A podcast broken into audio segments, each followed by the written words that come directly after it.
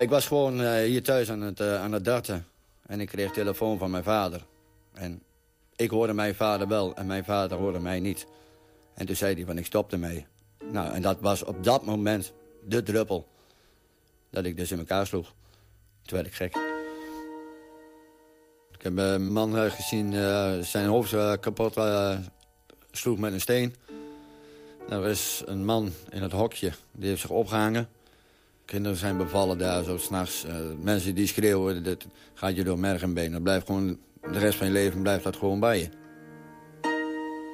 En er was een vrouw die gooide een kind van ongeveer 2 jaar. Gooit ze zo naar me toe, in mijn armen. En was gewoon letterlijk doodgedrukt in de vrachtwagen. Nou, en toen keek ik en toen was het, het kind was dood. En de vrouw die was weg. Ik zie gewoon direct alles terug. Dat zijn de beelden die ik daarop meegemaakt heb. En alles wat ik dus gezien heb, dat filmpje, dat draait gewoon de hele dag door. Aan het woord is een 35-jarige veteraan. Zijn naam Edwin Bergman.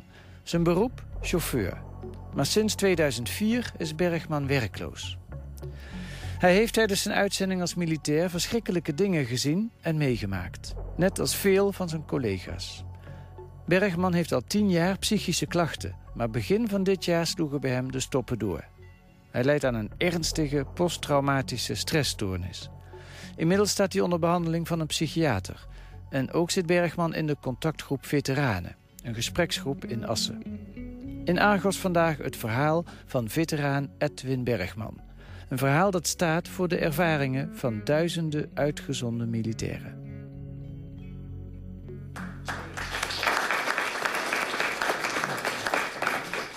Dames en heren, hartelijk welkom op het gemeentehuis van Emmen. Een bijzondere gelegenheid. Het is niet de eerste keer dat we hier het draaginsigne voor gewonden uitreiken. Maar het is wel de eerste keer dat we dat wat op een grootsere manier doen en ook wat meer naar buiten treden. Het is woensdag 7 juni 2006. Burgemeester Bijl van Emmen spreekt een 30-tal mensen toe in een zaal in het gemeentehuis van Emmen tijdens een speciale bijeenkomst. Hij vraagt aandacht voor het feit dat de militairen die uitgezonden worden in het kader van een vredesmissie niet alleen lichamelijk gewond kunnen raken, maar ook geestelijk. We kennen denk ik allemaal nog wel de beelden van Srebrenica of Srebrenica. Ik weet niet precies hoe je dat moet uitspreken. Ook van wat daar voor afschuwelijks gebeurd is.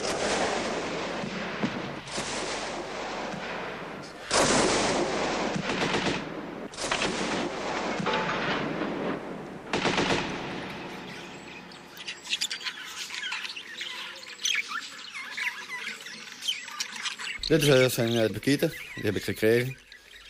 Ja, die vliegen normaal gewoon vrij rond in huis. Alleen vandaag even dan niet. Dat zijn mijn huisgenootjes. Het zijn niet uw enige huisgenoten? Nee, ik heb ook nog een hond.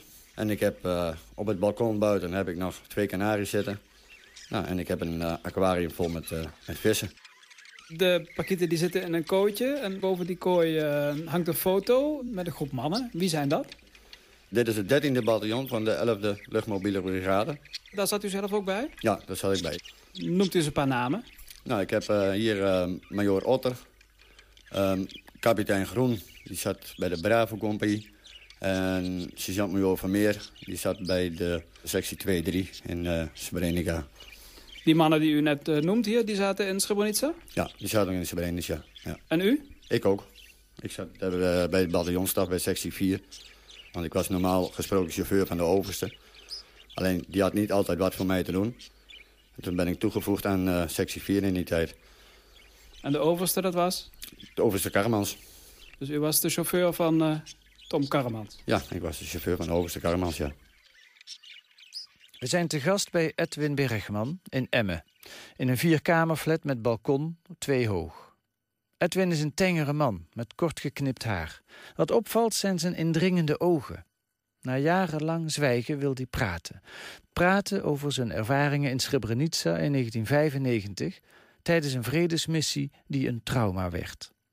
Eigenlijk is het dit jaar echt begonnen. Dat ik dus op 4 januari zag ik het dus helemaal niet meer zitten. Ik dacht wel 1 ding, en dat is gewoon van spring maar van het balkon. Daar ben ik er vanaf, van alles. Maar ja, ik heb een hele goede buurvrouw, die heeft mij toen die dag geholpen. Ik was gewoon hier thuis aan het darten. En ik kreeg telefoon van mijn vader. En ik hoorde mijn vader wel en mijn vader hoorde mij niet. En toen zei hij van, ik stopte mee. Nou, en dat was op dat moment de druppel. Dat ik dus in elkaar sloeg. Toen werd ik gek. Waar stopte hij mee? Ja, met telefoneren. Daar kwam ik dus later pas achter. Hoe begreep u dat dan, die woorden? Ik stop ermee? Nou, ik dacht echt op dat moment van, hij maakt er een end aan. Dat hij met zijn leven ophouden. Nou, en dat was dus voor mij dus doorslag dat ik dus doordraaide, zeg maar. De buurvrouw heb ik een sms'je gestuurd. Dat ze dus hierheen moest komen. Want ze heeft zelf de sleutel van mijn huis. En die heeft dus mijn maatschappelijk werker gebeld. Nou, en later de GGD kwam dus hier thuis. Want uw buurvrouw wist dat het al niet goed met u ging en daar had u de afspraak mee, als er iets is, dan kan ik jou te hulp roepen. Ja, dat was op dat moment mijn toevlucht. Ik was echt helemaal doorgedraaid. Ik wist zelf niet meer waar ik was. Ik zat helemaal verstijfd op de bank. De GGD die zeiden eerst van, laat hem deze kant maar opkomen. Ik zei, ik kom mijn huis niet uit, want ja, de eerste beste die ik dan tegenkom, die is van mij. Er hoeft mij iets te zeggen wat mij dus op dat moment niet aanstaat, ja, dan sla ik hem totaal los. Of misschien nog erger. Maar zat er agressie dan in u toen? Op dat moment wel, heel veel. En daarom heb ik geleerd dus bij de praatgroep, gaat die drempel niet over. Dus u draaide helemaal door, u wist niet waar u was, maar ik kon nog net wel inschatten, ik moet niet naar buiten gaan, ik moet niet iemand anders tegenkomen. Als iemand iets verkeerds tegen mij zegt, hè, dan vlieg ik hem naar zijn keel. Ja, ik kon mij dus, dat stukje heb ik dus altijd nog bij me gehouden. Zo van, ga niet naar buiten, blijf voor die drempel staan. En dat is mijn redding geweest. U zegt uw buurvrouw, zouden we even kunnen aanbellen? Ja hoor.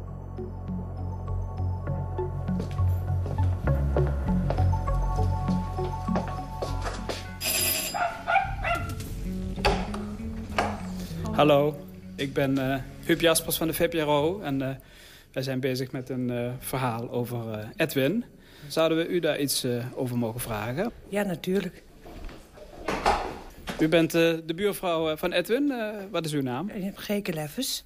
4 januari. Weet u het nog, wat er toen gebeurde? Ja, dat weet ik nog heel goed. Ik kreeg een sms'je op mijn telefoon. En dat was kom. En ik begreep onmiddellijk dat dat van Edwin afkomstig was. Dat was 1 woord wat erin stond? Ja.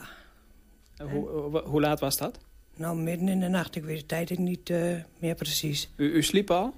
Ja. Ik heb een sleutel van zijn woning. Nou, hij was helemaal overstuur, liep van de ene kant naar de kamer, naar de andere kant van de kamer. Ik zie het niet meer zitten en ik spring van het balkon en ik doe dit en ik doe dat. Hij wou nergens meer naar luisteren. Ik heb op hem ingepraat dat hij weer wat rustiger werd, dat ik hem weer op de stoel kreeg te zitten. En toen heb ik zijn maatschappelijk werker gebeld. Die heeft de GGD in Emmen gebeld. Daar moesten wij naartoe. Alleen Edwin wou de deur niet uit. Die komt de drempel echt niet over.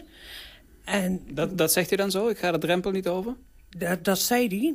Maar je kunt net zo drukken als je wilt. Maar je krijgt hem de drempel niet meer over. En toen moesten we dus even wachten. Toen waren ze hier. En dus ze hadden al een dwangbuis bij hun. De vrouwelijke arts, die heeft met Edwin gepraat, heeft hem kalmeringstabletten gegeven. En toen werd hij weer een beetje zichzelf.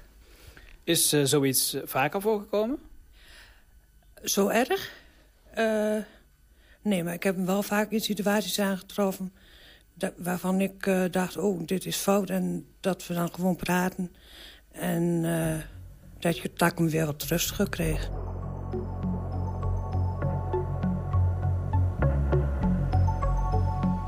Hoe gaat het nu met Edwin? Hij heeft nu een therapie, is in behandeling. Maar ik kan niet zeggen dat het echt best met hem gaat. Hij gaat eigenlijk nog steeds achteruit in mijn ogen. Hij komt haast het huis niet meer uit. Ziet tegen boodschappen doen aan. Heeft liefst als hij ergens naartoe moet iemand met zich mee. Hij voelt zich eigenlijk alleen maar veilig in zijn eigen huisje. Vertelt hij dan waarom hij zich onveilig voelt of waarom hij niet durft naar buiten te gaan?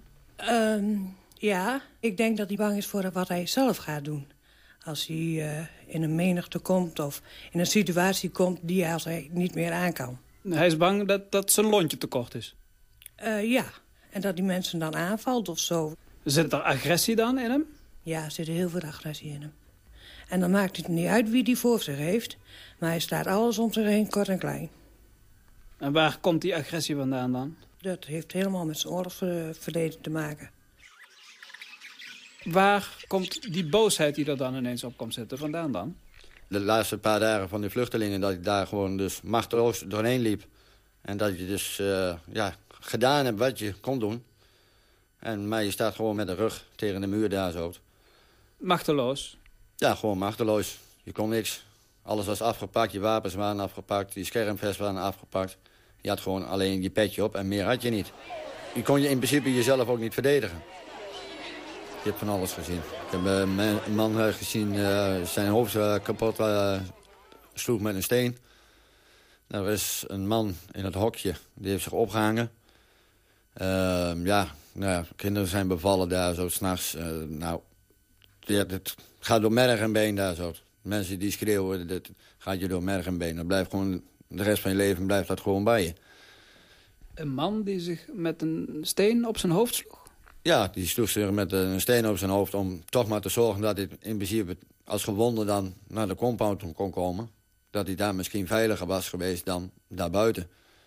Want die mensen die waren ook helemaal doorgedraaid. De ene was een man die had zich in het hokje, die stond aan zo'n bushok. Die heeft zich daar letterlijk gewoon opgehangen. En dat zag u? Nou, ik heb hem wel zien hangen, maar ik heb hem omgedraaid. En er zijn andere jongens die hebben een mes gepakt en die heeft touw doorgesneden. En die man hebben ze later in de greppel neergelegd. En je loopt daar tussen 20.000 vluchtelingen waar dramatische dingen gebeuren. Kinderen worden geboren, mensen plegen zelfmoord daar in paniek. Wat kon je doen? Nou, wij konden niks doen. Je stond er gewoon machteloos ertussen. We liepen er gewoon tussen om te laten zien van jongens, we zijn er nog voor jullie. En meer konden we ook niks doen. Je kon geen hulp verlenen, geen medicijnen verstrekken, wonden verzorgen? Nee, daar hadden wij de middelen niet voor.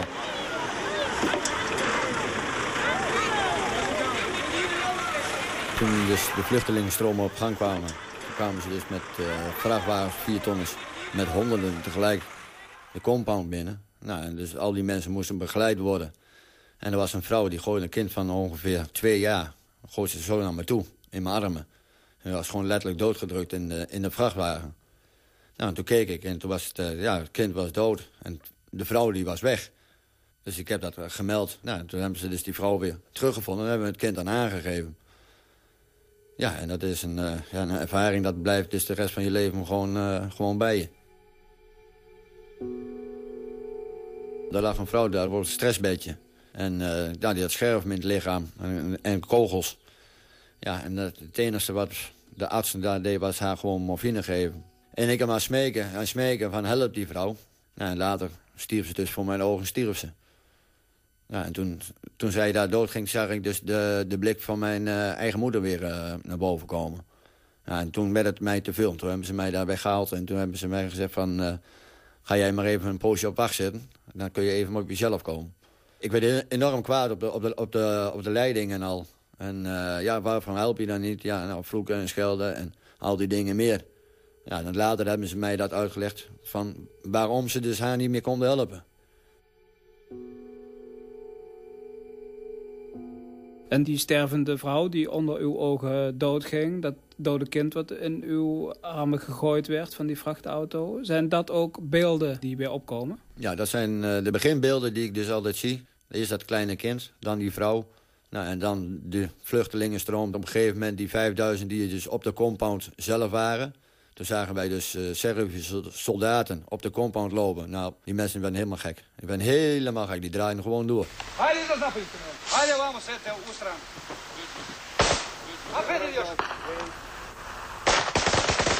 Later kregen wij dus te horen dat er dus 7000 mannen, dan geen vrouw, maar mannen, gewoon dood zijn geschoten. Daar heb ik een heel groot schuldgevoel bij. Want wat ze daar gedaan hebben, dat is gewoon niet met een pen te beschrijven. Maar u had er toch geen schuld aan? Nee, ik had er geen schuld aan, want wij wisten het niet eens dat dat gebeurd is. En waarom voel je dan toch schuldig? Ja, je hebt toch een hele tijd met die mensen geleefd. En jullie waren er naartoe gegaan eigenlijk ook met de opdracht om een beetje veiligheid voor die mensen te bieden. Ja, dat klopt. Wij gingen met opdracht even voor de veiligheid, voor die mensen. U zag de doodsangst in de gezichten van die vluchtelingen. Had u zelf ook angst? Was u bang voor uw eigen leven? Ja, ik was behoorlijk bang voor mijn eigen leven. Want toen ik buiten stond, kreeg ik dus letterlijk een Klasnikov. De loop voor mijn ogen staan en die jongen die zegt van, geef me je pensel. Dus mijn schermvest. Nou, ik zei, dat doe ik niet. In Engels. Nou, en toen laadde hij hem door. Ja, en toen had ik echt zoiets van, nou moet ik hem weggeven, anders dan ben ik zometeen het haasje. Nou, toen heb ik dus echt letterlijk de dood in de ogen gezien op dat moment. Is dat ook een beeld wat terugkomt, nu nog? Nou nee, dat beeld, ja, het blijft me wel bij, maar het is niet zo dat het elke keer terugkomt. Dat niet. Dat dode kind in uw armen, dat is een intenser beeld geweest dan die doorgeladen Kalashnikov tegen uw hoofd? Ja. Ja, dat klinkt misschien heel raar, maar op dat moment, ja, dat kind, dat blijft altijd bij me. En die vrouw die op dat stressje lag, dat blijft ook altijd bij me.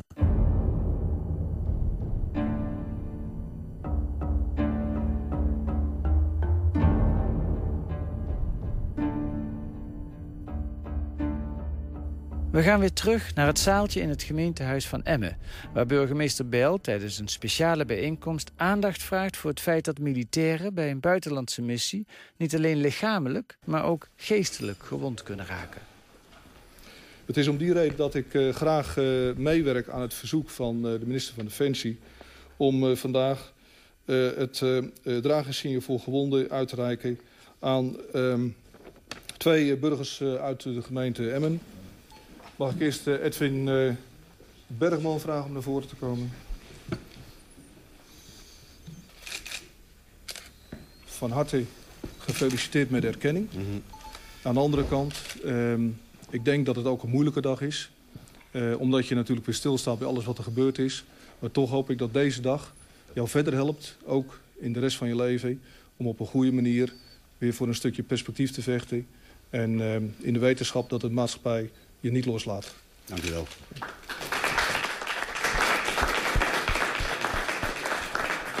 Burgemeester Bijl van Emmen vertelt dat de voormalige chef van Bergman, Dutchbat-commandant Tom Karremans, niet bij de bijeenkomst aanwezig kan zijn vanwege een operatie die hij heeft ondergaan. Dan gaat de telefoon. Edwin, er kwam net een telefoontje binnen. Wie was dat? Dat was overste Karremans, daar was ik de chauffeur van. Dat was een hele verrassing. Daar ben ik blij mee. Hij was geopereerd aan zijn knie, dus hij kon helaas niet komen. Ja. Dus, maar ik ben er blij mee zo. Heel erg blij.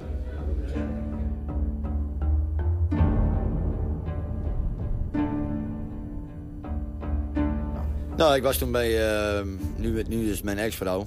Die kleine, die kwam binnen. En ja, hij moest zijn voeten vegen en dat deed hij dus niet. Nou, en toen sloeg hem bij mij de stoppunt door.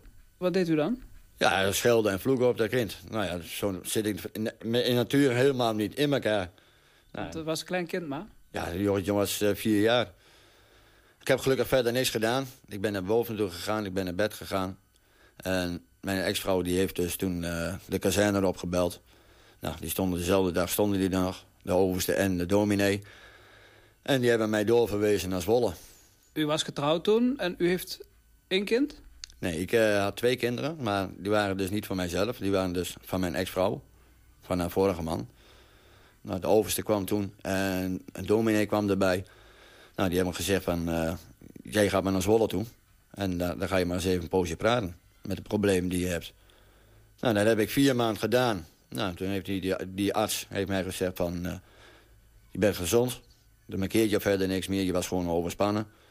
Nou, toen ben ik zo naar huis ingestuurd. Nou ja, en nou zit ik dus weer met dezelfde problemen. En u zegt, uw ex-vrouw, dus die relatie, die is uiteindelijk ook stuk gelopen? Ja, die is daarmee daardoor stuk gelopen en andere problemen. Dat is in 1998 is dat gebeurd.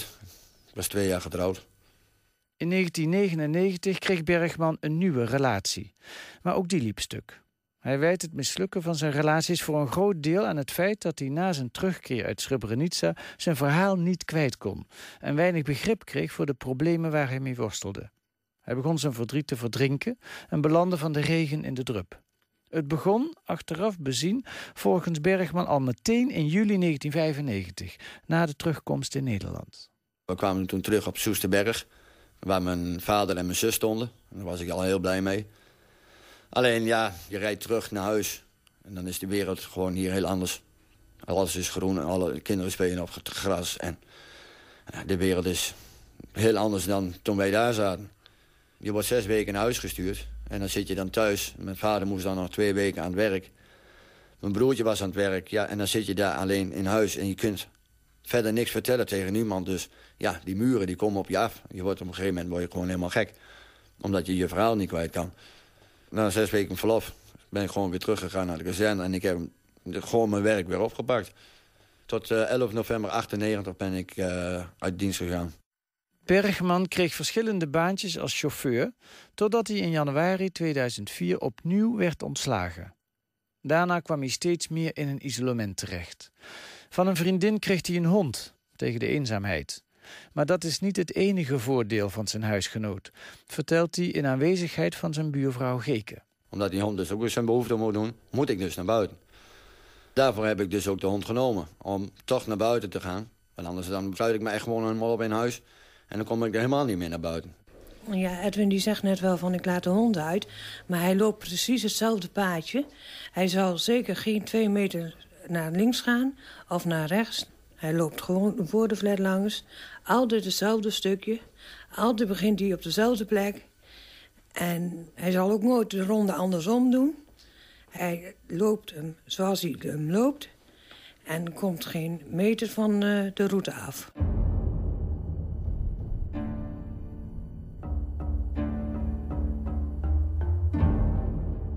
Navraag bij het Veteraneninstituut leert dat gemiddeld 20% van de uitgezonden militairen te maken krijgt met hinderlijke naweeën, zoals slapeloosheid of nachtmerries. Bij een kwart van deze mensen worden de klachten op een gegeven moment zo ernstig dat professionele hulp nodig is. Maar, zo zegt woordvoerder Jans Schoeman van het Veteraneninstituut, dat zijn de gemiddelden. Er zijn missies die daar in negatieve zin uitspringen. Bij de Libanongangers bijvoorbeeld is het percentage met posttraumatische stressklachten 3 keer zo hoog als gemiddeld. Hoe het zit met de Srebrenica-gangers weet Schoeman niet. Dat is nooit uitgezocht. Niet door zijn instituut dat daar de middelen niet voor heeft gekregen en ook niet door het ministerie van Defensie zelf. Maar Schoeman is er zeker van dat ook de groep Srebrenica-gangers in negatieve zin afwijkt van het gemiddelde. We weten dat er zelfmoordgevallen zijn en dat ex-Dutchbatters in de gevangenis zijn beland. Maar we weten niet hoeveel, zegt Schoeman. Dat dit soort problemen niet makkelijk in kaart te brengen is, heeft ook te maken met de betrokken veteranen zelf. Die lopen niet graag te koop met hun problemen. Dat gold in eerste instantie ook voor Edwin Bergman. Ik heb het eerst eigenlijk verzwegen, nou, ik zelf niet wou. Maar ja, ik kijk nou een beetje anders tegen het leven, man. Dus ik heb gezegd van, kom maar. Laat me praten, dat vind ik belangrijk. Lucht dat op ook? Ja, dat lucht enorm op, ja. Als u nu kijkt naar het journaal, hè, en er wordt gesproken over 1400 militairen die naar Afghanistan uitgezonden worden. Wat denkt u dan? Weer 1400 erheen. Nou, ik durf bijna wel te zeggen dat er zo'n 20 à 30, misschien wel 50% terugkomt. Ook met PTSS en misschien ook wel met andere klachten. In mijn oren, nee, niet doen.